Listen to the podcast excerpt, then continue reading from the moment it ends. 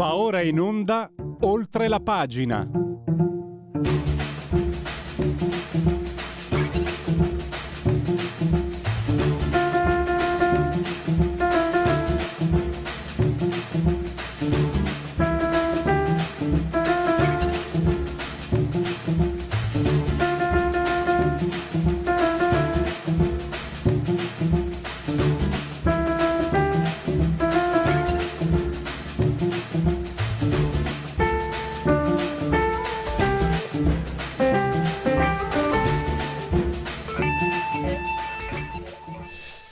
Applausi sono doverosi per uh, la sigla di Oltre la pagina. E tenui, tiepidi. Eh, trasmissione di Radio Libertà, siete, siete in simultanea con Radio Libertà quando sono scoccate le 10.41 insieme al grande dottor Federico Borsari, assiso saldamente sulla tolla di comando in regia tecnica. Entrambi siamo sospesi a 167 metri sopra il livello del mare, 25 gradi centigradi sopra lo zero interni, 23,8 esterni, 54% l'umidità, 1009,5 millibar la pressione eh, in simultanea con noi quando sono scoccate le 10.41 del vigesimo giorno di Pratina, mese del calendario repubblicano, per tutti è un mercoledì, miarqui 8 di giugno, anno domini 2022 2022, che dire si voglia. E... Mi ero dimenticato, chi si abbona a Radio Libertà campa oltre cent'anni, meditate gente, meditate. E l'abbraccio come sempre forte, forte, forte, forte, forte alla signora Coltidi, alla signora Carmela, alla signora Angela che ci seguono o ci seguiscono anche, perché no? Dal televisore, il canale 252 se avete la smart television potete anche guardarci perché Radio Libertà è una radiovisione, potete continuare tranquillamente a seguirci cullati dall'algido suono digitale della Radio DAB e poi grazie alle applicazioni dedicate a iOS Android col tablet, mini tablet, iPhone, smartphone, eh, iPad, mini iPad Alexa, accendi Radio Libertà, passaparola ve ne saremo riconoscenti e poi ancora naturalmente con la Fire TV e Smart TV e su internet il sito Radio Padania e eh, scusate radioliberta.net e la pagina eh, Facebook.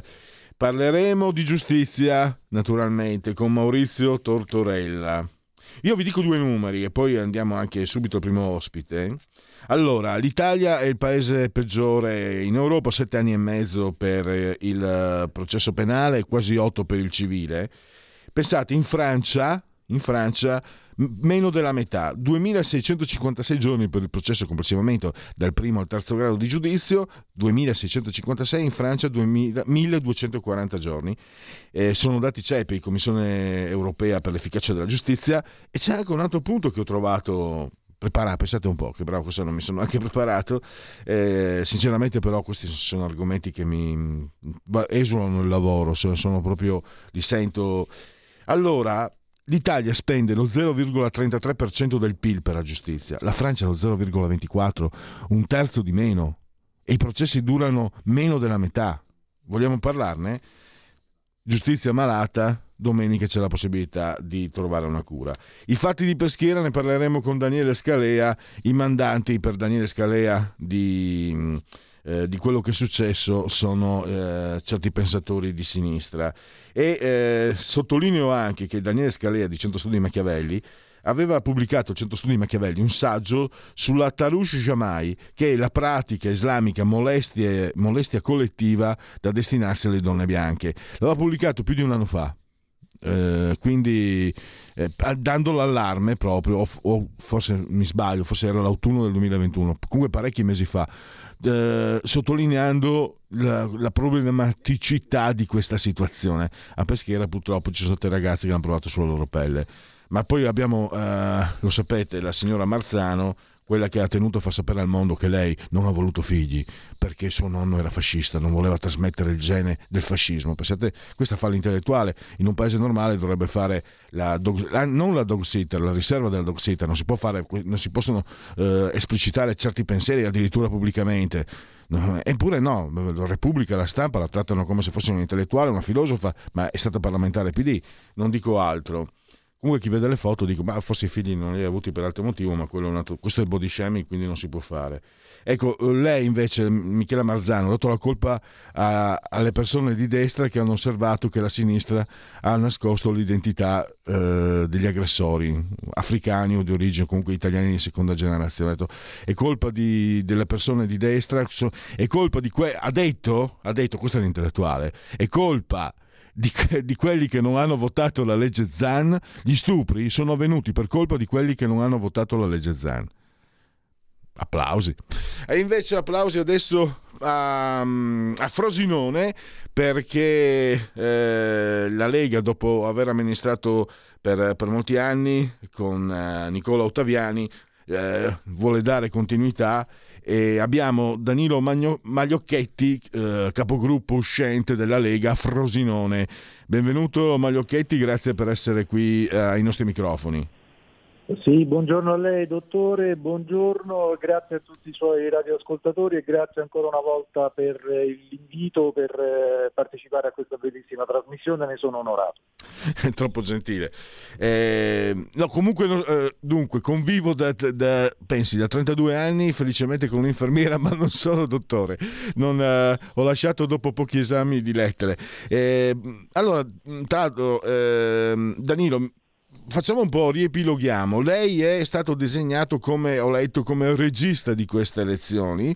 Il sindaco uscente della Lega, Nicola Ottaviani, si presenta anche con la lista prima Frosinone, la lista Lega, e appoggiato un candidato, per così dire, laico, mi sembra di aver capito, centrodestra unito, e, e partite molto, da quello che ho trovato online sui giornali, sul fatto che questa, l'amministrazione uscente è sempre riuscita a portare a casa il risultato, nel senso finanziamenti per poter, fare, per poter eh, dare il meglio per il per il um, territorio. Avevo letto 200.000 euro per il mercato di Selvadiana che la Lega vuole vuole diciamo, ristrutturare, vuole tenere aperto. Ho letto che invece a sinistra vorrebbero addirittura chiuderlo, ma diciamo, non voglio entrare nel merito, le lascio la parola per spiegare un po', un, riepilogare anche un bilancio, mi sembra due mandati di Nicola Ottaviani, cioè la Lega, Frosinone e mm, Magliocchetti. Per, per, me che vengo dal, dal, Friuli, cioè, è fantastico che la Lega abbia ottenuto per, per così tanti anni la guida di un eh, capoluogo di provincia nel Lazio, perché noi fino a pochi anni fa, diciamo sotto il Po avevamo qualche difficoltà e invece eh, non solo avete ottenuto voti e successi, ma siete stati premiati dai cittadini e avete anche amministrato molto bene. Quindi perché non, dare, perché non continuare a dare fiducia a chi ha guidato, a, a chi ha fatto così bene per, per la vostra città? Ecco, a lei la parola per un riepilogo.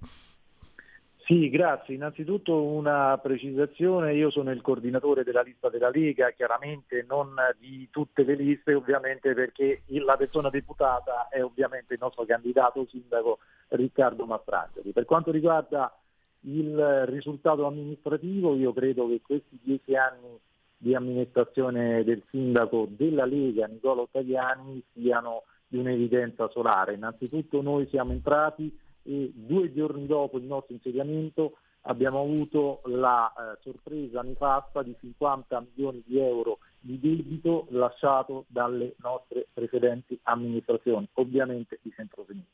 Da lì abbiamo deciso se bisognava intraprendere un percorso del eh, ripristino, quindi della messa in sicurezza delle casse comunali attraverso un percorso di risanamento che ci ha visto impegnati per dieci anni e che stiamo portando a termine con successo, oppure dichiarare il default con tutto quello che ne sarebbe derivato sia dal punto di vista degli effetti amministrativi, quindi con le aliquote dei servizi a domanda individuale al massimo e quindi con l'impossibilità di fare investimenti. Invece con scienza e coscienza, come si dice in questi casi con responsabilità ci siamo seduti tutti intorno a un tavolo, guidati dal nostro sindaco Nicola Ottaviani e grazie anche, va detto, alla grande opera che ha compiuto dal punto di vista finanziario dell'allora assessore al bilancio Riccardo Mastrangeli, oggi candidato sindaco del centrodestra, sempre Riccardo Mastrangeli, siamo riusciti a mettere in sicurezza con un piano decennale di rientro dal deficit le casse comunali ed è un primo straordinario risultato. Dopodiché in questi dieci anni abbiamo dato alla città un nuovo stadio che l'Italia intera dal punto di vista calcistico ci invidia e ci porta ad esempio.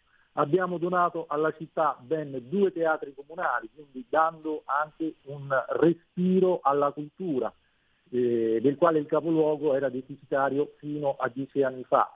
Abbiamo intrapreso un percorso di rifacimento delle strade, in primis quello della Montilepini. Abbiamo dato alla città una sede comunale, quale l'ex sede della Banca d'Italia, che unanimemente riconosciuto veramente un gioiello architettonico ed artistico con grandi opere di pregio all'interno della sede comunale.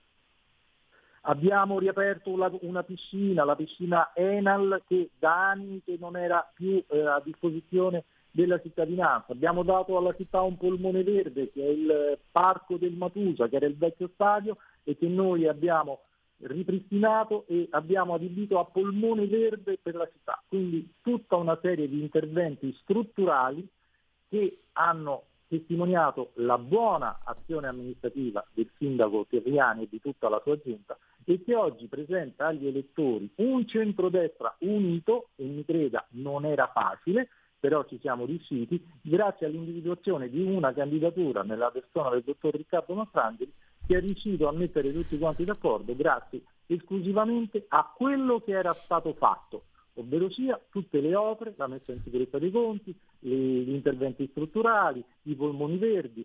Poi consideri che noi siamo stati uno dei primi comuni in Italia che ha attivato il progetto Solidiamo, ovvero sia la riduzione del 50% degli emolumenti di sindaco, assessori e consiglieri comunali il 50% di questi emolumenti è andato a beneficio di giovani per studenti per finanziare delle borse di studio per studenti meritevoli e per gli anziani per consentire loro di fare dei viaggi culturali, non dei viaggi di piacere, ma viaggi culturali che hanno permesso di visitare alcune importanti città italiane dove appunto c'erano eh, possibilità di arricchimenti culturali. Quindi voglio dire, una serie di interventi sul sociale, sulle infrastrutture, sul verde, sull'ambiente che, secondo il mio modestissimo modo di vedere, dovrebbero premiare il sindaco Riccardo Mastrangeli nell'ottica di una continuità con la precedente amministrazione ottaviana.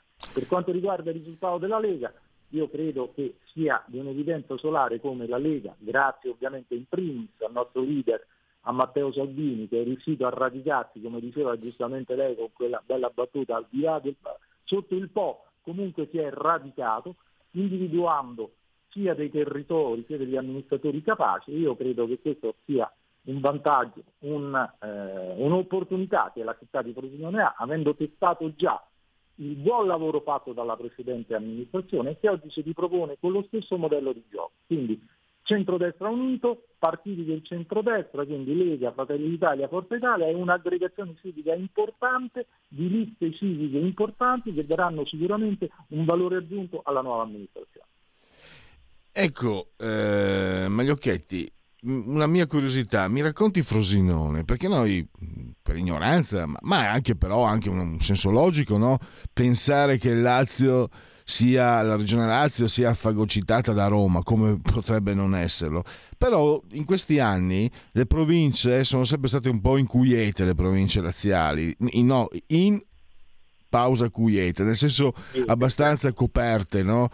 Cosa si sapeva di, di, Viterbo, di Rieti, di Latina, della stessa Frosinone? Ecco, io noto, io sono anche un appassionato di calcio, quindi Frosinone che, cioè, oltre a Roma-Lazio c'è, c'è, stato anche il derby, certo. eh, eccetera. E, e, vedo appunto questa, questa, questo muoversi, questa attività.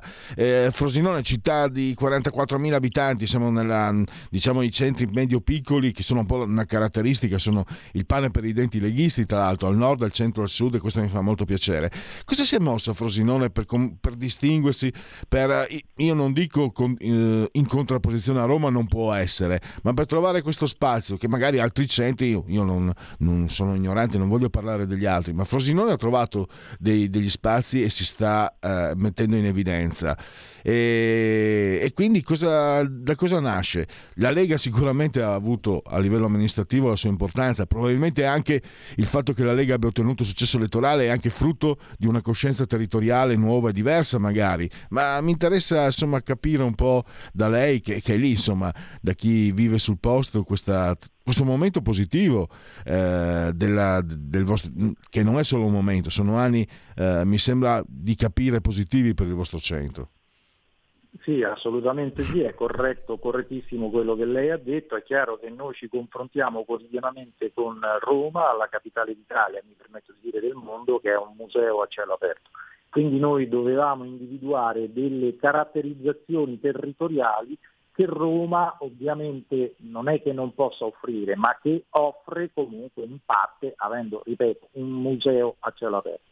Quindi dov'è che noi ci siamo caratterizzati? Innanzitutto per la tipicità locale oppure per eh, dei percorsi, ad esempio la via francigena è una, eh, un percorso turistico importante, oppure per la specificità di prodotti enogastronomici, oppure per alcune città d'arte, mi viene da citare così a mero titolo di esempio Alatri, Anagni, Ferentino, dove ci sono mura ciclopiche, c'è una storia millenaria importante, oppure città tipo Arpino che hanno dato comunque i natali a determinati personaggi storici di grande rilevanza. Quindi fare, oppure come non citare ad esempio eh, le cascate di Isola Lirio, oppure eh, l'abbazia di Montecassino, l'abbazia di Casamari. Quello che voglio dire è che eh, in provincia di Frosinone c'è possibilità di fare un turismo di qualità, un turismo alternativo rispetto a quello che può offrire eh, Roma, la capitale d'Italia e del mondo, che chiaramente è di maggiore livello, ovviamente, ma è un turismo che effettivamente può creare una buona attrattività da parte dell'utenza. È chiaro che in questo la Lega ha giocato un ruolo importante perché ha individuato degli amministratori, ripeto, capaci, orgogliosi della eh, propria ciociarità. Noi diciamo sempre che come giustamente al nord vanno fieri giustamente delle loro origini, non, non, scordiamo che la Lega nasce appunto al nord e poi si radica con eh, grande valenza in, praticamente in tutta Italia e quindi anche noi abbiamo puntato sulla nostra socialità da poter rivendere anche all'esterno e quindi questo è stato un binomio importante, un binomio di successo, quindi la caratterizzazione del territorio e la forte spinta amministrativa della Lega e del nostro leader Matteo Salvini. Ass- assolutamente.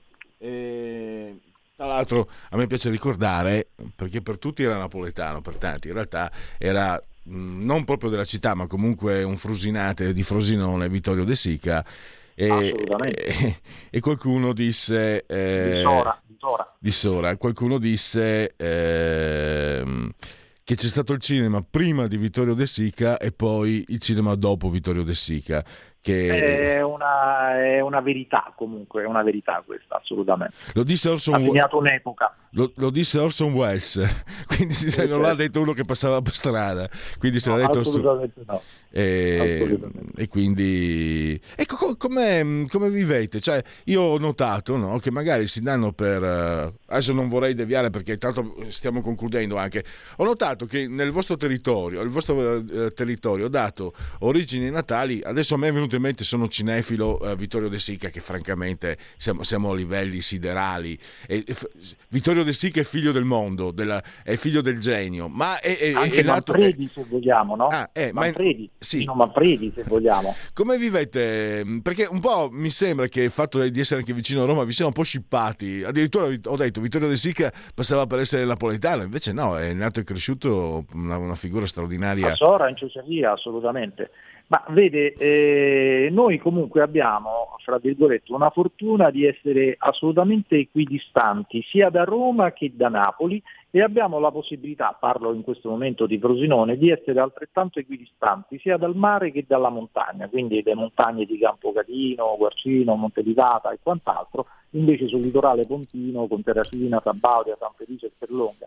Quindi Frosinone il mai troppo rimpianto Gianfranco Miglio diceva che eh, il centro d'Italia geografico e logistico era Cetrano, che non a caso sta a pochi chilometri da Frosinone.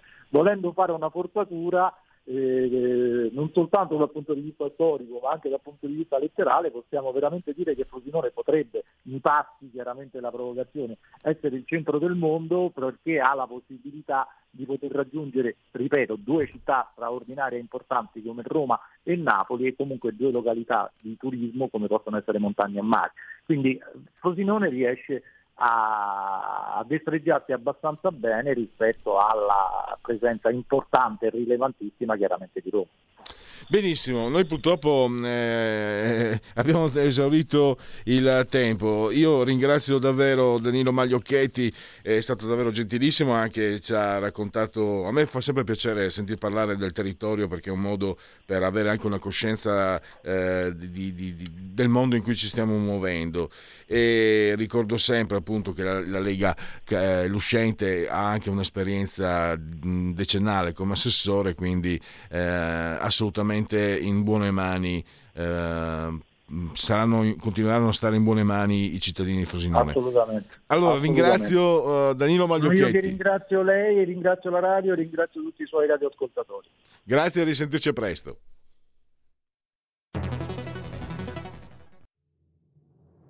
Abbiamo deciso nuove assunzioni e tutele legali per le forze dell'ordine. Abbiamo destinato 27 milioni al fondo per l'autismo sono le risposte concrete ai problemi degli italiani. Scrivi il codice D43 nella dichiarazione dei redditi.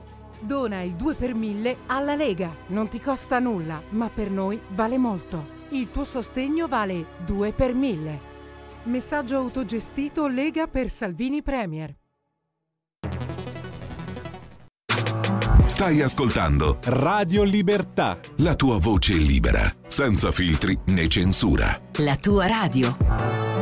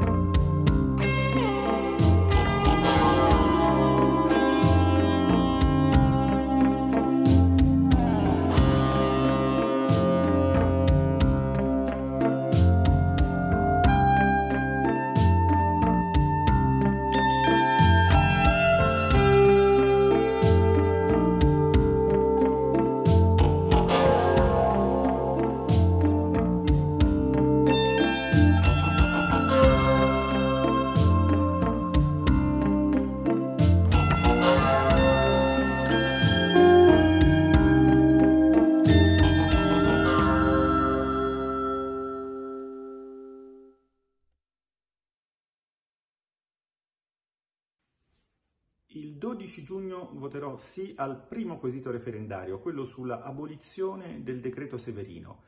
Questo decreto stabilisce la decadenza automatica degli amministratori anche quando siano stati soggetti ad una condanna in via non definitiva. Per questo motivo il decreto è stato fonte di ingiustizie e di ingiustificati ed inefficienti eh, vuoti di potere. Per rimettere al prudente apprezzamento del magistrato la decisione se combinare o meno l'interdizione dai pubblici uffici, il 12 giugno sulla scheda rossa io voto sì. E questo era il senatore Bagnai, restiamo in argomento, argomento referendum, argomento giustizia con Maurizio Tortorella di La Verità di Panorama, lo abbiamo in collegamento, lo saluto e lo ringrazio, benvenuto Maurizio. Eh, grazie a te, grazie a voi Pierluigi, ciao. Dunque, intanto eh, ricordo agli ascoltatori, potete leggere una bella ricostruzione di Maurizio Tortorella, la pista russa per Falcone, cioè a quanto su Panorama, Falcone stava indagando sui rubli al PC così tanto perché si sappia e poi io rischio che il processo di Bibbiano eh, si fermi. Ma noi eh, sono argomenti che in qualche modo ruotano intorno a ciò di cui parleremo. Io parto da uno spunto e poi ti lascio la parola eh, a ruota libera per, ehm, per dire, eh, anche in base alle tue conoscenze, non sono anni che segui le, le problematiche della giustizia. No, c'è questo dato che per carità è risaputo, però allora 2656 giorni prim- tra il primo e il terzo grado di giudizio, sette anni e mezzo in Italia, in Francia sono 1240 40, molto me- meno della metà. Il bello è che eh, in Italia si spende per la giustizia lo 0,33 del PIL, in Francia lo 0,24, un terzo in meno. E già questo dovrebbe, come dire, spingere a delle riflessioni. Ma ti lascio subito la parola eh, per spiegare eh, cosa intendi fare domenica. Beh, quello, e perché anche soprattutto, perché è importante questo appuntamento di domenica. Beh, ti ringrazio molto Pierluigi. Beh, io ho, firmato per i cinque referendum eh, proposti dal Partito Radicale e sostenuti dalla Lega e poi anche da Forza Italia e il 12 giugno, cioè domenica prossima, vado sicuramente a, vot- a votare e, i miei saranno cinque sì. Eh, tu parlavi di, di, di, del costo della giustizia italiana. Io mi limito a, a, a, ricordare a chi ci ascolta che negli ultimi 20 anni eh, ed è uno dei temi delle, del, del, del, del, tema di uno dei cinque referendum, quello della custodia cautelare. Gli arrestati ingiustamente sono stati 30.231, cioè, cioè sono 1.015 all'anno in media, e sono costati quasi un miliardo di euro. Eh, hanno fatto il calcolo, sono 50 euro al minuto che tutti noi paghiamo. I magistrati indagati, scusate, sotto procedimento ehm, per, per le, le, gli arresti facili, tra il 2019 e il 2021 sono stati 50 50 tra pubblici ministeri e, giudici giudicanti, ma nessuno è stato mai reputato eh, colpevole di qualche cosa, di dolo, di, sono, sono tutti assolti ovviamente dal Consiglio Superiore della Magistratura che eh, qui lo fa. Eh, ricordo che il Consiglio Superiore della Magistratura è lo stesso organo che ogni anno promuove il 99,2% dei giudici e dei magistrati. Maurizio, alla, scusami, scusami, ma um, quella, quello che hai detto, io mi, me lo sono chiesto per quale motivo nel 1987 il quesito sulla responsabilità oggettiva dei giudici eh, venne approvato dalla Corte Costituzionale e invece l'anno scorso è stato respinto. Eh, per motivi politici, lo dico chiaramente, è chiaramente stata una scelta politica quella di eh, eliminare dal, da questa tornata referendaria non soltanto quel referendum che era il più politico dei, dei, più, quello che avrebbe portato più, più, elettori a votare sicuramente, ma anche il referendum sul, sulla cosiddetta eutanasia, cioè in realtà sulle norme che eh, al momento governano il, il, il, il nostro fine vita medico, diciamo così. La, la, Corte Costituzionale spesso ha fatto uh, passi politici di questo tipo, è successo in più di un'occasione, questa volta è stato sicuramente per quello e francamente non, uh, mi permetto di criticare la scelta perché non riesco a capire quali siano appunto stati i motivi che hanno permesso nell'87 quel referendum, che ricordo fu il referendum che passò con il nome di Tortora, di Enzo Tortora, e fu approvato al, da più dell'82% dei, dei dei, degli elettori dell'epoca e fu poi tradito vergognosamente da una legge che impedì di fatto che i giudici e i magistrati eh, fossero, potessero essere eh, eh, valutati per le responsabilità del, del loro operare. Tra l'altro eh, non, non, è una riflessione, non, non, c'entra molto, però forse un po' c'entra, come diceva quello. Cioè, io da quando sono da sempre la Costituzione più bella del mondo, la Costituzione ah, è una Costituzione meravigliosa. Io sinceramente, tanto per motivi di lavoro, l'ho studiata, no? il mio direttore appena arrivato c'era la Devolution 2005 e quindi mi ha detto studiatela e poi intervista eh, i nostri i leghisti in Consiglio regionale che in modo e l'ho studiata con attenzione eh. E francamente io l'ho trovata di un'ambiguità spaventosa. Cioè, è un documento, io mi per carità, mi rendo conto che una Costituzione non può essere categorica, apodittica, ma si presta, cioè anche il primo, eh, il primo articolo, cosa significa Repubblica fondata sul lavoro? Ma cosa mi significa, come dicono qui a Milano, cosa mi significa? Adesso, scusami Maurizio, noi dobbiamo parlare della giustizia, però secondo me anche, anche la, la la Costituzione è, è, alla base di tante cose che non, che non, funzionano come dovrebbero in Italia, secondo me, e anche la giustizia stessa, appunto, se non fosse, non fosse altro per il fatto, come hai spiegato te, ha dato modo di dare un'interpretazione eh, politica alla Corte Costituzionale, per cui quest'anno non possiamo andare a votare per quello che era, tra l'altro, ti dico, Maurizio, scusa, ti sto rubando spazio, noi l'anno scorso abbiamo seguito no, giorno per giorno la raccolta firme, ogni giorno contatti sul territorio, era, era l'articolo che suscitava più attenzione e più entusiasmo da parte di chi firmava, quello sulla responsabilità dei magistrati. Era, era quello più caldo, tra l'altro. È verissimo, ma malgrado la sua cancellazione a opera della Corte Costituzionale, io ancora una volta invito tutti i nostri ascoltatori, tutti, tutte le persone che ci ascoltano, eh, ad andare a votare eh, per questi referendum, perché sono importanti più o meno ma tutti hanno un significato anche, anche, anche politico. Eh, sono, sono, importanti, eh, sarà importante vedere quanta gente andrà a votare, sarà importante vedere quanti voteranno sì per l'abrogazione delle norme eh, di, di, cui si tratta, perché sono, eh, sarà importantissimo perché nel frattempo si sta votando in Parlamento una, una legge di riforma della giustizia e dell'ordinamento giudiziario che è molto eh, timida cioè molto, non risolve quasi nulla praticamente.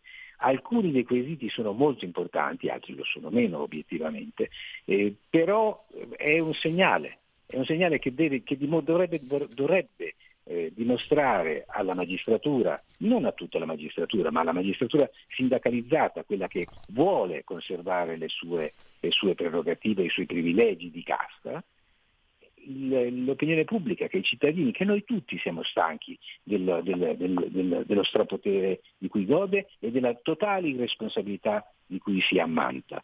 E, e, e, da questo punto di vista è importante. Poi ognuno può farlo anche per altri motivi. Io per esempio lo faccio anche perché oggi ho letto eh, l'intervista di Rose Bindi che ha detto che andrà a votare 5 no, ma in realtà non andrà a votare sicuramente, perché e soprattutto voterà no all'abrogazione della, della legge eh, Severino, perché lei vuole conservare quel, quel, quel, il, il suo, eh, la sua creatura, quella di aver indicato gli impresentabili, i presunti impresentabili alle elezioni con i quali lei ha, ha, secondo me, violato la nostra Costituzione, perché la nostra Costituzione stabilisce che siamo tutti innocenti fino a una condanna definitiva e, e invece la legge Severino eh, impedisce la candidatura a chi eh, per esempio eh, vuole candidarsi a sindaco o a consigliere regionale soltanto se ha ricevuto una condanna di primo grado, magari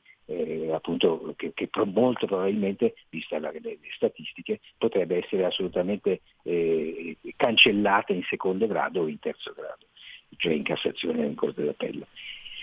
Io questo, questo, è uno dei miei motivi, eh, poi ci sono i motivi avversi ovviamente, per esempio il fatto che Carlo Nordio, che è un magistrato in pensione che io stimo tantissimo, dica esattamente il contrario, cioè che lui andrà a votare per tutti e cinque i referendum e voterà sì a tutti e cinque.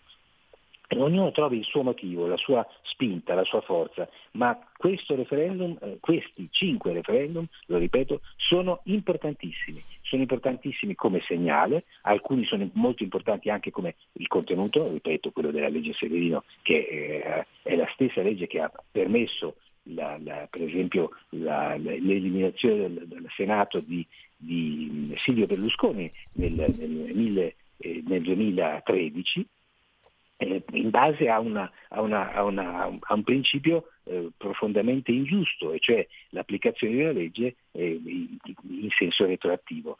Si stabilì che questa norma, la legge Severino, non era una legge penale ed era una legge amministrativa e quindi poteva essere applicata retroattivamente al caso Berlusconi. La legge era stata approvata nel, alla fine del 2010 le, eh, le, colpe attribuite a Berlusconi dalla condanna erano degli anni, della fine degli anni 90 e quindi avvenute molto prima della legge. In, in, base ai nostri principi costituzionali nessuno può essere condannato una, in base a una legge che è stata eh, approvata dopo il reato. Invece nei confronti di Berlusconi questo accade. Del resto, eh, se uno legge appunto i libri che hanno raccontato gli scandali degli ultimi giudiziari degli ultimi anni, dal sistema di Luca Palamara e Sandro Salusti a tanti altri, capisce chiaramente che la, la, magistratura, buona parte della magistratura, soprattutto in alcune procure della Repubblica, sono eh, politicamente orientate, agiscono per scopi politici e quindi anche questo deve rientrare in qualche misura nella, nella, nella valutazione se andare a votare o no. La nostra giustizia è profondamente malata sotto molti aspetti. Ripeto, questi referendum non risolveranno certo tutti i problemi eh, che dovrebbero essere risolti dalla politica, però andare a votare sicuramente aiuta.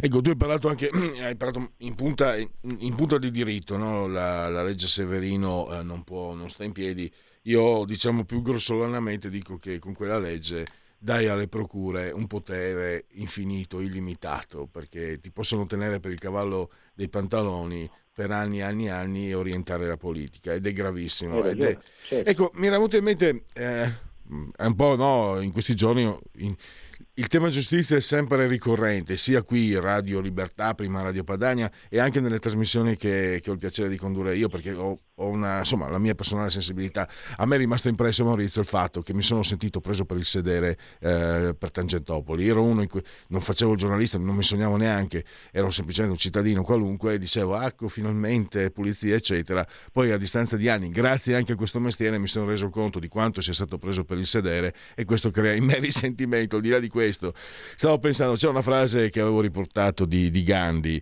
eh, prima ti ignorano poi ti deridono, poi ti attaccano, poi vinci. E allora ho pensato che sta succedendo qualcosa, perché tanto tutti danno per perso il quorum da domenica, ma io dico, allora ci hanno ignorati addirittura l'Agicom che il 31 maggio si sogna di dire alle televisioni fate il vostro dovere, è praticamente una, un alibi. Poi la, la, la comica di mezza età che cerca l'ultimo applauso, siamo nell'avanspettacolo, che insulta che prende in giro, cioè che prende in giro. E adesso abbiamo questi attacchi. E uno dei, di questi arriva dalle mie, dalle mie zone. Eh, un, un, magistrato eh, ha portato a termine un sequestro di, di droga e l'arresto di alcuni spacciatori. Ha detto: si è permesso di dire, ecco qui l'attacco se eh, il referendum vincerà la, il quesito sulla, sulla, detenzione cautelare, io non potrei arrestare. Se non che, Maurizio, poi ti do la parola, io mi ricordo che l'anno scorso un'obiezione del genere, quando stavano raccogliendo le firme i nostri militanti, l'avevo letta da qualche, credo sul Fatto Quotidiano, ed ero andato a leggere l'articolo, ero andato un po' a informarmi. in realtà questo, ed è grave che lo dica un magistrato che comunque non dovrebbe fare propaganda politica, è una, non, non è, è una balla, c'è la discrezione del magistrato, ci sono, ci sono delle, delle contro, dei pesi e contrappesi, quindi che un, un togato se, eh, si sente addirittura in obbligo di cacciare una balla del genere, scusa il linguaggio basso, è segno è un segno di tante cose. E tu cosa pensi di quel, del quesito? Perché magari mi sbaglio io. Io so che mi ero informato, avevo cercato di approfondire, avevo capito che quelle obiezioni, che non è che non avessero ragione d'essere, ma in realtà non era, erano risolte eh, nella formulazione del quesito referendario, non solo nella formulazione del, del quesito eh, referendario, ma anche in alcuni determinati articoli di legge che francamente non mi ricordo. Tu cosa pensi del riguardo? Ragione il magistrato che tu citi eh, ha detto il falso fondamentalmente, detto una cosa non vera se vogliamo essere più gentili, nel senso che eh, anche dopo, eh, anche se passasse l'abrogazione del, del, del comma dell'articolo eh, parlando sulla, sulla, sulla custodia cautelare. Scusa Maurizio, ti sentiamo male. Ti sentiamo male. Adesso? Forse devi spostare... Eh, eh perdonatemi, ma sono in una situazione con... Vediamo un po' come va meglio qui? Sì, sì, così si, scusate, ti sentiamo bene. No, dicevo che il, il, eh, allora, il, l'abrogazione di una, di una, parte di un articolo di codice eh, ti parla di uh, possibilità di arresto per reiterazione del, de, per, per, rischio di reiterazione del reato.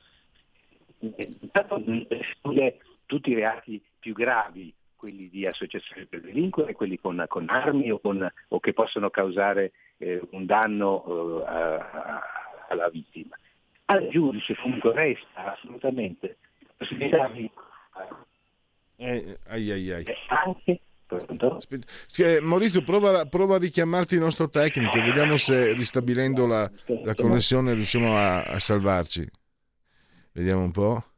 Tra l'altro, eh, l'intervento di questo magistrato mi ha anche mh, mm, ha portato lo sconforto e lo scoramento, perché io ricordo bene che ci sono state sentenze dove spacciatori sono stati assolti perché era l'unico loro sostentamento.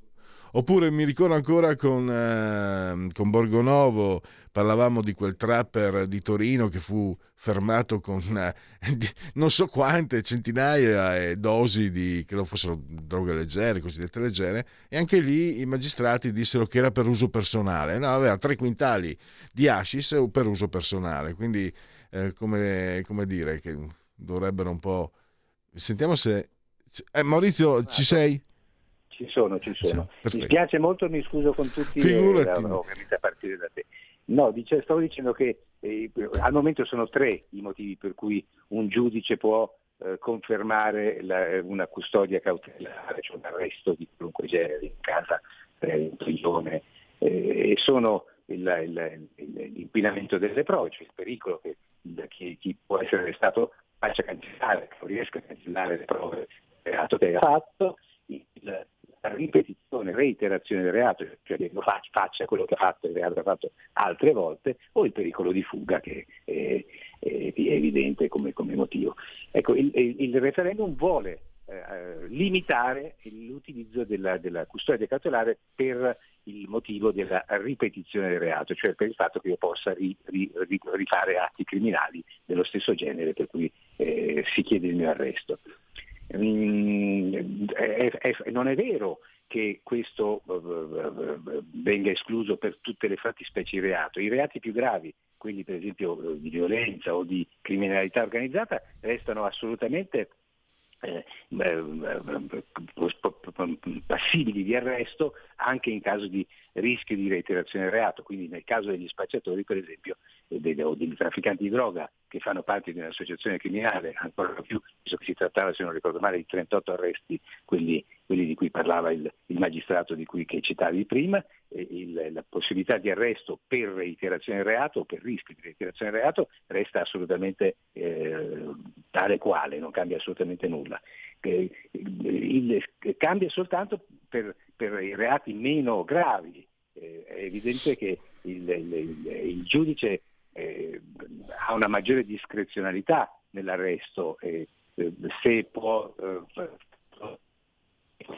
che io domani rifaccia lo stesso reato. È una sua valutazione molto più eh, effimera, molto più impalpabile di quella del, del, dell'inquinamento delle prove o del rischio di fuga. Comunque gli restano quegli altri due elementi, quindi il, il, eh, è, una, è, una, limitazione non così eh, pericolosa come cerca di far pe- eh, passare la notizia appunto, la magistratura sindacalista e politici interessati che vogliono che la magistratura continui ad avere lo strapotere, soprattutto quello inquirente, lo strapotere che ha adesso.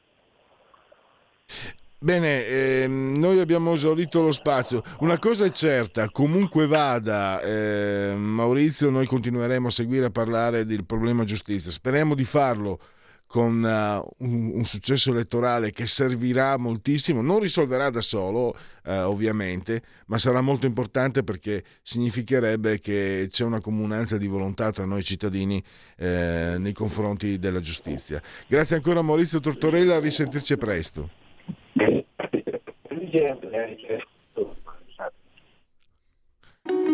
Segui la Lega è una trasmissione realizzata in convenzione con La Lega per Salvini Premier.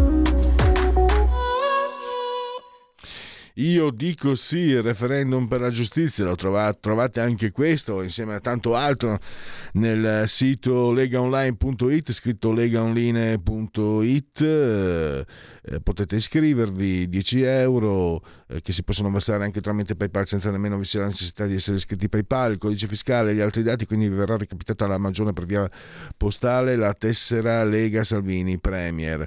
Vi ho detto anche, mi piace ricordarvelo, eh, gli specchietti riepilogativi dei referendum sono eh, molto molto efficaci, molto, hanno una sintesi giusta, completa, funzionale, ecco la parola giusta. Poi il 2 per 1000 di 43 di, di Domodossola, 4 il voto in matematica, 3 il numero perfetto di 43 e infine ricordiamo gli appuntamenti. Dunque, oggi siamo l'8 di giugno e vediamo se troviamo allora qua sono tutti eh, appuntamenti del passato.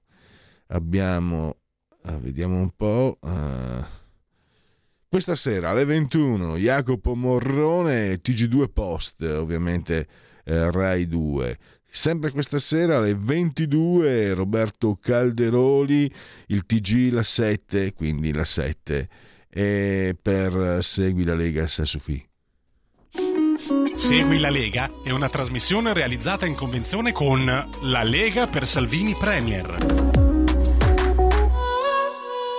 Dunque, mm, dottor Federico Borsari, io avrei ancora un minuto e allora ne approfitto per i dati Istat. Niente, i sondaggi sono, sono spariti, beh, siamo in silenzio elettorale chiaramente, però abbiamo i dati Istat, il PIL italiano è atteso continuare a crescere sia nel... E questo è un italiano arcaico, il PIL italiano è atteso continuare a crescere sia nel 2022 più 2,8%, sia nel 2023 più 1,9%, seppur in rallentamento rispetto al 2021.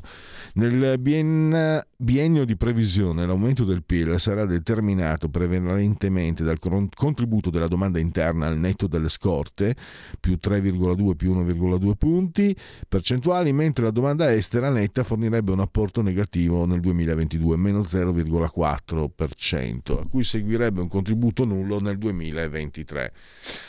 Le scorte fornirebbero un contributo nullo in entrambi gli anni. Chiudiamo e abbiamo eh, siamo 11.29 sono risconessa allora eh, questo è un quadro la superficie, eh, ambiente e territorio, superficie territoriale, il nord-ovest il 19,2%, il nord-est il 20,7%, il centro 19,2%, il 24,4% il sud e le isole valgono il 16,5%. Una specchietta interessante perché divide l'Italia fondamentalmente in cinque cantoni, macro Posso dirlo? No, dai, macro regioni è un termine migliano o migliesco che però eh, riporta un tema che mh, mm, non, non, si può tralasciare al di là del, delle posizioni politiche. Il federalismo è una, uno strumento amministrativo molto, molto importante per tutti, a partire, a partire dal principio di sussidiarietà però. E comunque questa idea non so perché l'Istat abbia come quali siano eh, diciamo, le misure, eh, le motivazioni che ha spinto l'Istat a, a, suddividere il territorio in cinque parti in questa maniera, eh, però da, un, uh, riflette un certo, tipo, un certo, tipo, di principio federalistico che a me piace molto. Basta, 11.30, time out. Stai ascoltando Radio Libertà. La tua voce libera, senza filtri né censura. La tua radio.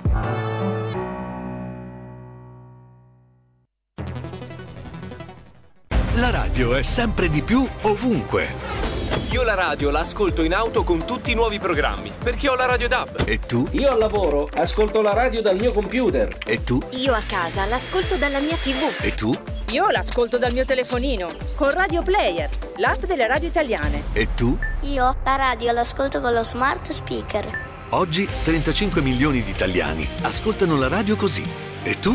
La radio, ovunque, sempre di più. Anche Radio Libertà è su Radio Player Italia.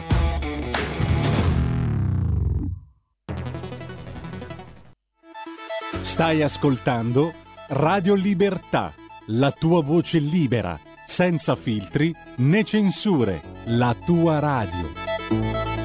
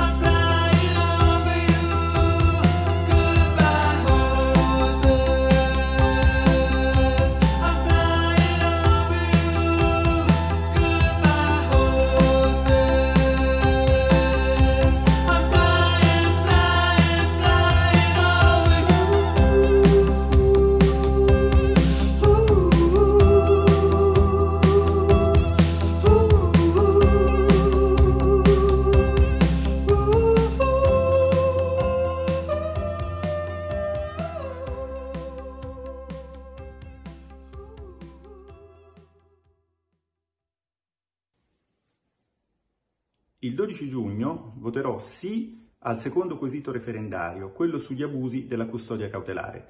Ogni anno in Italia migliaia di innocenti finiscono in carcere senza aver commesso alcun reato o prima che sia intervenuta una condanna definitiva. Per questo motivo il 12 giugno voterò sì sulla scheda arancione per fare in modo che finiscano in carcere prima di una condanna definitiva soltanto gli autori di reati gravi. Ecco, siamo in diretta. Mm, adesso eh, cambiamo argomento. Beh, avete sentito, diciamo, l'appello di, del senatore Bagnai al voto di eh, domenica molto, molto importante. È molto importante anche capire i meccanismi che hanno eh, portato a, a, quella, a, quelle brutture eh, che abbiamo visto, sono state riportate anche eh, dalle televisioni a Peschiera eh, del Garda qualche giorno fa. E c'era chi aveva già diciamo preconizzato il rischio e addirittura anche aveva quasi un anno fa, adesso non ricordo, pubblicato un saggio su questa pratica eh, molestia collettiva, Tarush Jamai, spero che la pronuncia sia corretta. Eh, si tratta della, del centro studi Machiavelli, fondato e diretto da Daniele Scalea, che abbiamo in collegamento. Benvenuto e grazie per essere qui con noi, Daniele. Buongiorno Pierluigi, a te e a tutti gli ascoltatori. Allora, ehm, tra l'altro io voglio ricordare no, come, come eh, la, il tuo centro studi, voi insomma abbiate già... Eh, quando è stato pubblicato il saggio su questa pratica bestiale, no, la molestia collettiva, non mi ricordo più se un anno fa o un novembre del 2021, comunque parecchio tempo fa ormai, avevate dato l'allarme. Guarda, eh, allora l'anno scorso avevamo pubblicato un report che parlava della situazione della sicurezza a Milano e di come eh, stesse diventando a Milano e in generale in Lombardia stesse diventando un vero e proprio allarme, mentre quello specifico sul Tarush Jamai è di alcuni mesi fa, è stato pubblicato a inizio primavera. E purtroppo abbiamo, abbiamo dovuto scoprirlo dalla cronaca di cosa si tratta. E, ecco, partiamo dal, dal perché, da come si è arrivati ad avere in casa eh, questo tipo di, di episodi. Eh, comunque non eravamo abituati, lo sentivamo in Francia, le famose banlieue, eh, nella, nell'Inghilterra multietnica anche, i fatti di Colonia, ma sono passati un po' di anni.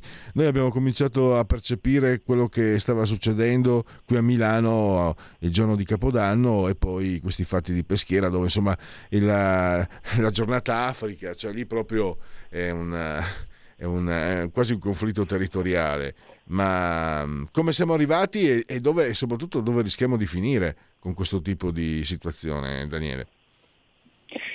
Allora, dunque, ehm, per quanto riguarda specificamente il fenomeno del Tarrus Jamai, che sarebbero eh, in sostanza queste molestie di gruppo eh, che vengono effettuate su delle, in luogo pubblico, delle donne vengono sorprese, accerchiate da un eh, gruppo in genere molto numeroso di, di persone che cominciano a eh, molestarle sessualmente, si può arrivare fino a una vera eh, proprio eh, stupro che abbiamo, come ricordavi giustamente, già sperimentato in Italia eh, a Capodanno proprio a Milano e che eh, rientrano in questa casistica anche quello che è successo sul treno a Peschiera sono dei fenomeni che si sono già osservati negli ultimi anni in altri paesi europei eh, che hanno la loro origine, come dice il nome stesso, in Nord Africa, in particolare in Egitto. È un fenomeno eh, diffuso e molto, molto, preoccupante, ne sono rimaste vittime non solo centinaia di, di donne egiziane, ma anche eh, un caso eclatante è successo anche persino a giornaliste straniere di essere eh, molestate in questa maniera pesante, ecco, che non è eh, il, il, famoso catcalling o la pur grave pacca sul sedere, ma eh, siamo veramente, eh, si rasenta ecco, una violenza sessuale consumata in luogo pubblico. E questo è un primo problema. Il secondo è quello della eh, criminalità di importazione che noi in genere a, parliamo di, di gang, spesso di baby gang perché eh, sono fin da giovanissimi si aderiscono, ecco, si uniscono a questo tipo di, di gang, abbiamo quelle formate eh, da, da, nordafricani e da afroafricani, ce ne sono molte e molto pericolose di matrice sudamericana, le famose pandillas, sono queste molto eh, pericolose perché in genere sono poi collegate alla malavita del, dei paesi, paesi, di origine, quindi a tutto il sistema del, de, dei narcotrafficanti internazionali e quindi hanno anche una struttura eh, che, che, va dal Centro America fino agli Stati Uniti, eh, dove c'è un vero e proprio allarme sociale in alcuni stati dei, degli Stati Uniti e sono purtroppo anche questi, si sono eh, radicati qui in Italia e ogni tanto ci sono questi scontri con, mm, a base di macete o armi da fuoco a quali dobbiamo assistere. E il fenomeno delle baby gang in genere ha dire, un livello inferiore perché rimane magari a livelli di teppismo anche molto efferato, quindi piccola criminalità, furti, eh, violenze, pestaggi e cose di questo tipo, ma ovviamente ecco, ricordiamoci che la microcriminalità per chi deve vivere sul territorio è in realtà anche quella macro, perché essere derubato, essere pestato, aver paura di far uscire la propria figlia eh, per strada è ovviamente un qualcosa che impatta fortemente sulla vita di ciascuno di noi. Eh, la criminalità ovviamente esisteva prima dell'immigrazione anche qui in Italia, ma è indubbio per chiunque non viva come dire, isolato nei quartieri alti senza vedere la realtà sul terreno, che questa immigrazione sregolata e mancanza di qualsiasi tipo di integrazione ha portato a nuovi fenomeni che sono eh, ancora più preoccupanti, ancora più impattanti sulla vita di ciascuno. Daniele, mi è scattato il minuto di demagogia. Eh, quando dici microcriminalità, io mi ricordo anni fa una signora eh, anziana picchiata in modo selvaggio eh, da, da, un arabo per derubarla della borsetta, passata sotto silenzio, eccetera. Allora fammi fare la demagogia. E, e la chiamano microcriminalità finché non, non li riguarda.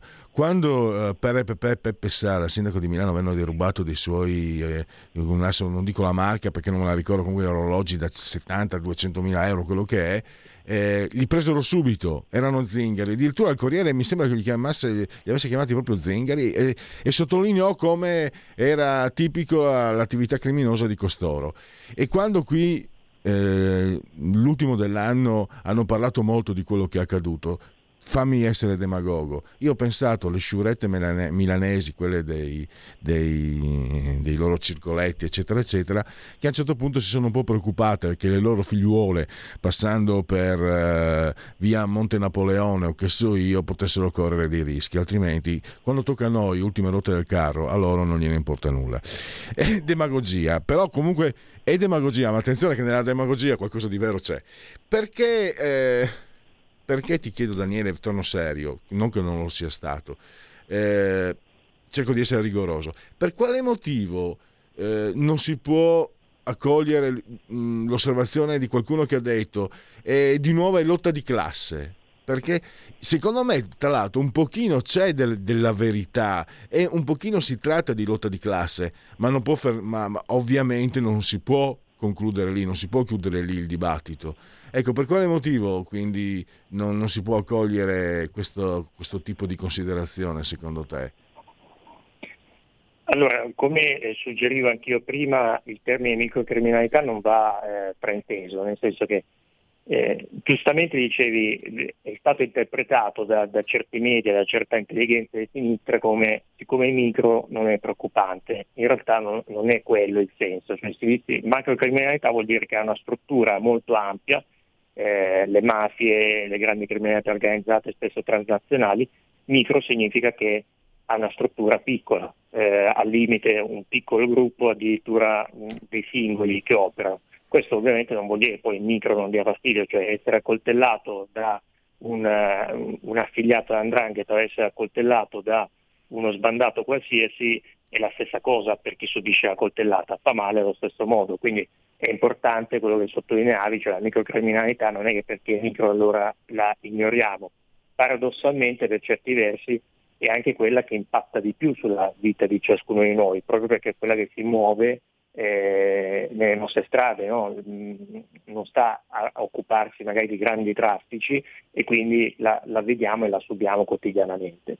E quello che è successo a Peschiera ovviamente è enorme, eh, anche quello è in qualche modo un, un, fenomeno di microcriminalità perché non abbiamo delle grandi mafie implicate in quello, ma in cui si è vista una città essere presa in ostaggio per un'intera giornata da questi sbandati. È qualcosa che non ci saremmo immaginati in Italia, un paese del primo mondo, ma che purtroppo dobbiamo cominciare a immaginarci perché è qualcosa che già succede regolarmente, succede in certi quartieri di Parigi, succede in alcune città della Svezia, succede in alcune zone della Germania, del Belgio, eccetera. Cioè dei pezzi di territorio di cui si è perso il controllo. Quelle persone che stavano a Peschiera non sono saltate fuori dal nulla, non sono sbarcate ieri eh, dall'Africa per andare a invadere Peschiera, sono le persone che ci stanno qui, che sono cresciute, che sono nate e che in realtà già controllano dei pezzi di territorio controllano dei pezzi di territorio che si trovano alla periferia di Milano, nell'Interland milanese, spesso nella, nella periferia di Torino eh, o in altre eh, zone della Lombardia, dove già sono padroni, quella ormai è già diventata casa loro, è già diventata la, zona loro. Semplicemente quello che fa così impressione è che vederli poi in trasferta, laddove non te l'aspetteresti, perché appunto citavi la lotta di classe, no? nella periferia, nelle zone meno agiate dell'Interland chi domina il discorso pubblico non ci va, non gli interessa, no? al, al, borghese, al giornalista, al, a certi politici di determinate fazioni non gli interessa niente di quelle zone e quindi che siano state conquistate a loro non gli fa differenza, tanto lì non si metteranno mai piede. Quello che fa impressione è che invece vederli operare in trasferta in una zona, in un luogo di villeggiatura dove ci vanno persone anche eh, diciamo, della classe media come Peschiera e vedere queste persone essere appunto lì ostaggio. No? Abbiamo visto questi video eh, di gente che alla luce del sole viene circondata, donne che vengono palpeggiate e cercano di strappargli la borsetta o cose di questo tipo.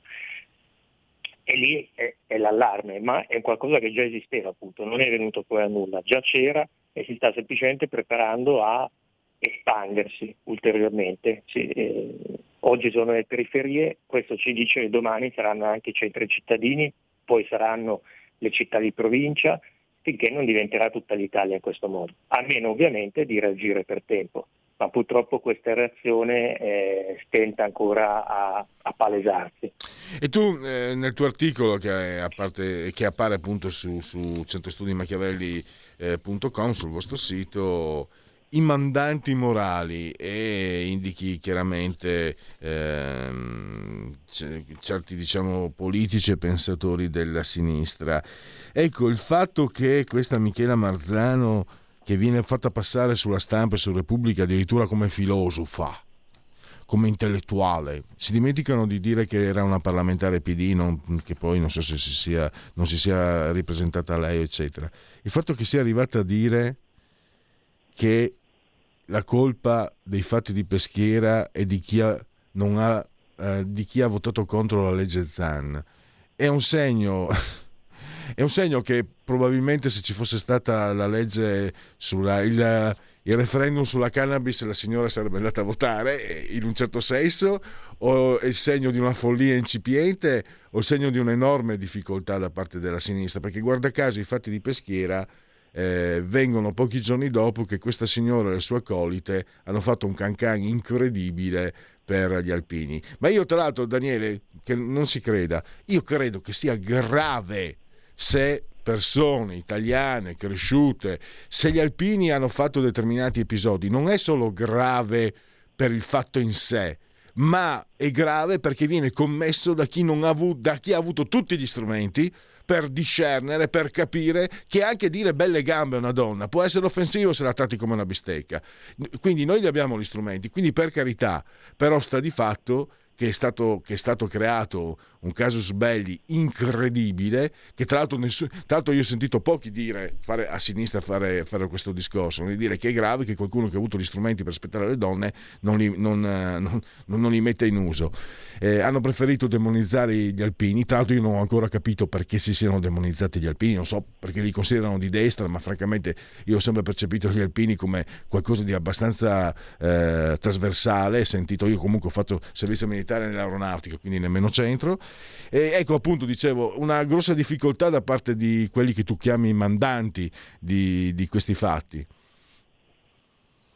Allora, eh, punto primo, alpini. Sì, sono forse una delle, diciamo, delle branche militari che meno vengono identificate con la destra, ma sono anche quella che più riesce a essere inserita nella società, non è l'unica che fa queste grandi adunate che sono una grande festa eh, popolare. Quindi anche per quello diventano un bersaglio privilegiato dei, de, di tutta la cultura antimilitarista che c'è.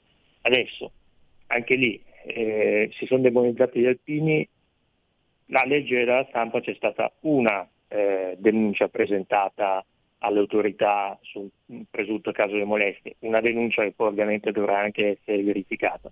Non so se nel frattempo la stampa non le ha riportate, ce ne siano state altre, però le famose 150 denunce, eccetera, erano in realtà delle testimonianze raccolte da gruppi militanti femministe eh, antimilitaristi che a ogni, regolarmente a ogni adunata degli alpini hanno incominciato a dire che gli alpini sono un branco di stupratori che va in giro a, a, a stuprare le donne.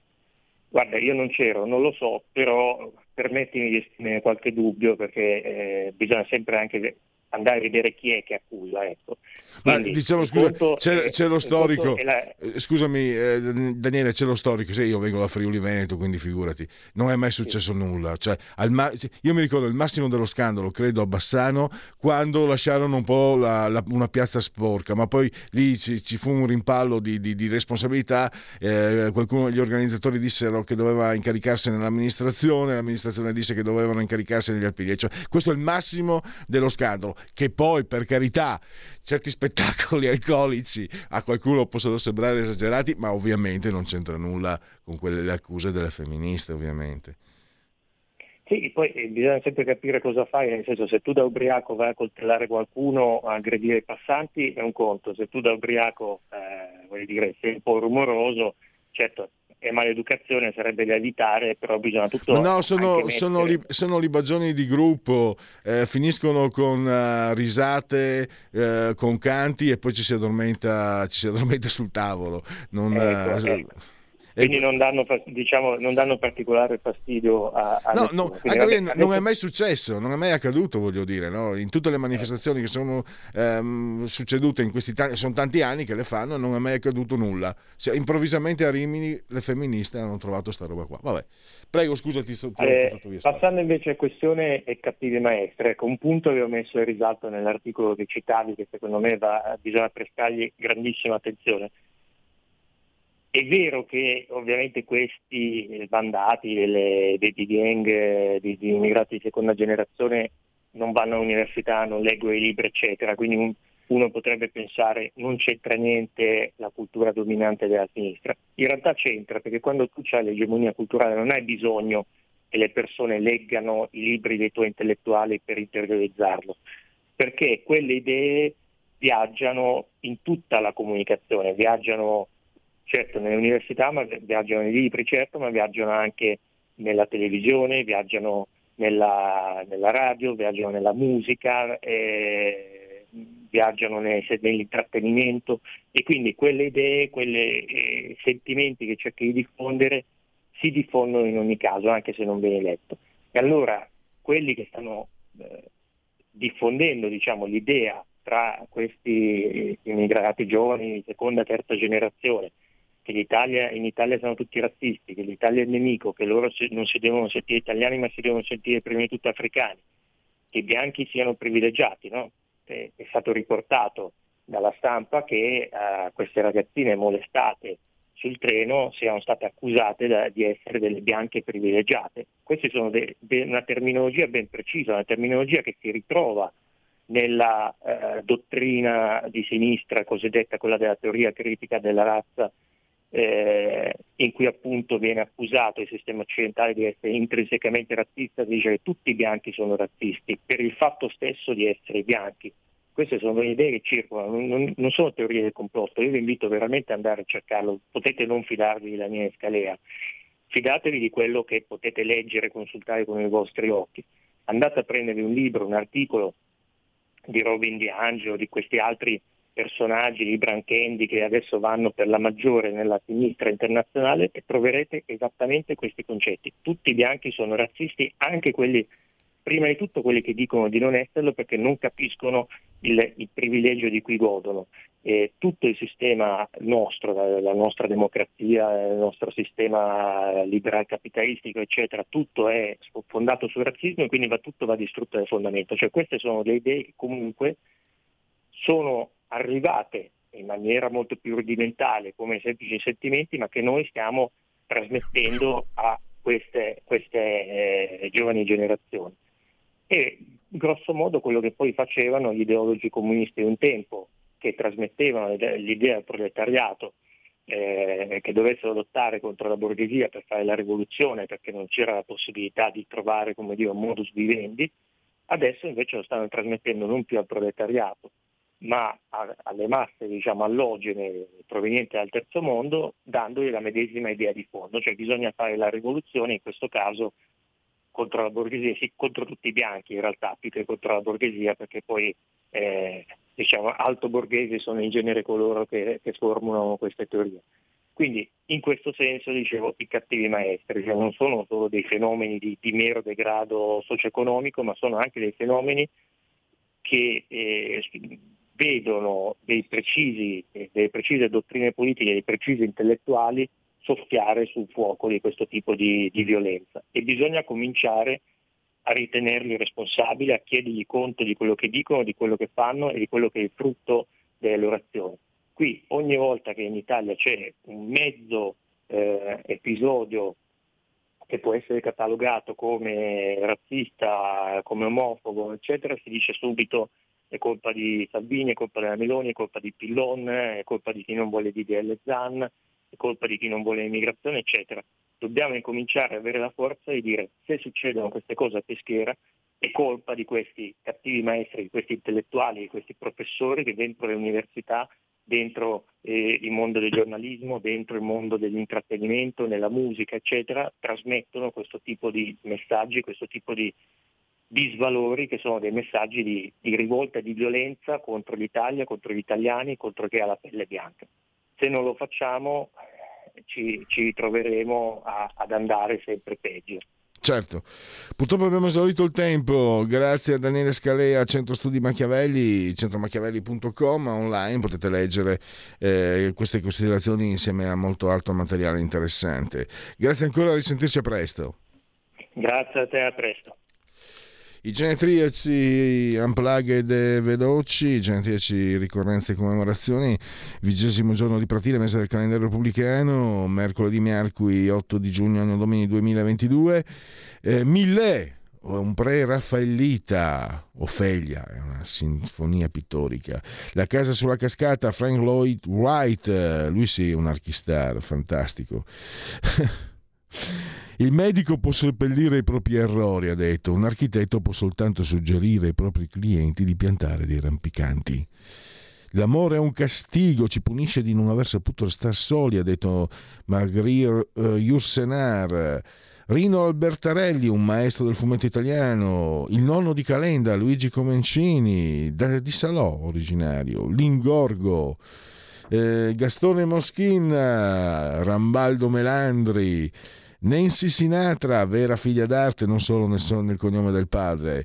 Eh, Sergio Staino, non chiamarmi Omar, Cavalli si nasce, Bobo, Pierluigi Petrini, che fu capogruppo della Lega nel 92, se non sbaglio, e poi passò al centro-sinistra.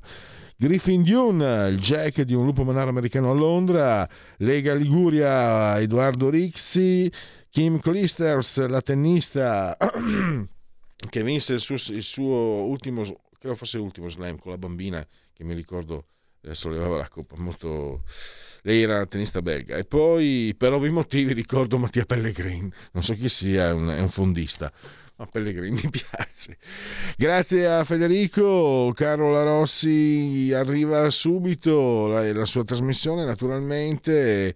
Eh, vale a dire Talk gentili per scelta, liberi di stare bene. Grazie a tutti, grazie al dottor Federico Borsari, saldamente regia tec- in regia tecnica, sotto di comando. Grazie a voi per aver scelto anche oggi Radio Libertà. Ciao! Avete ascoltato oltre la pagina.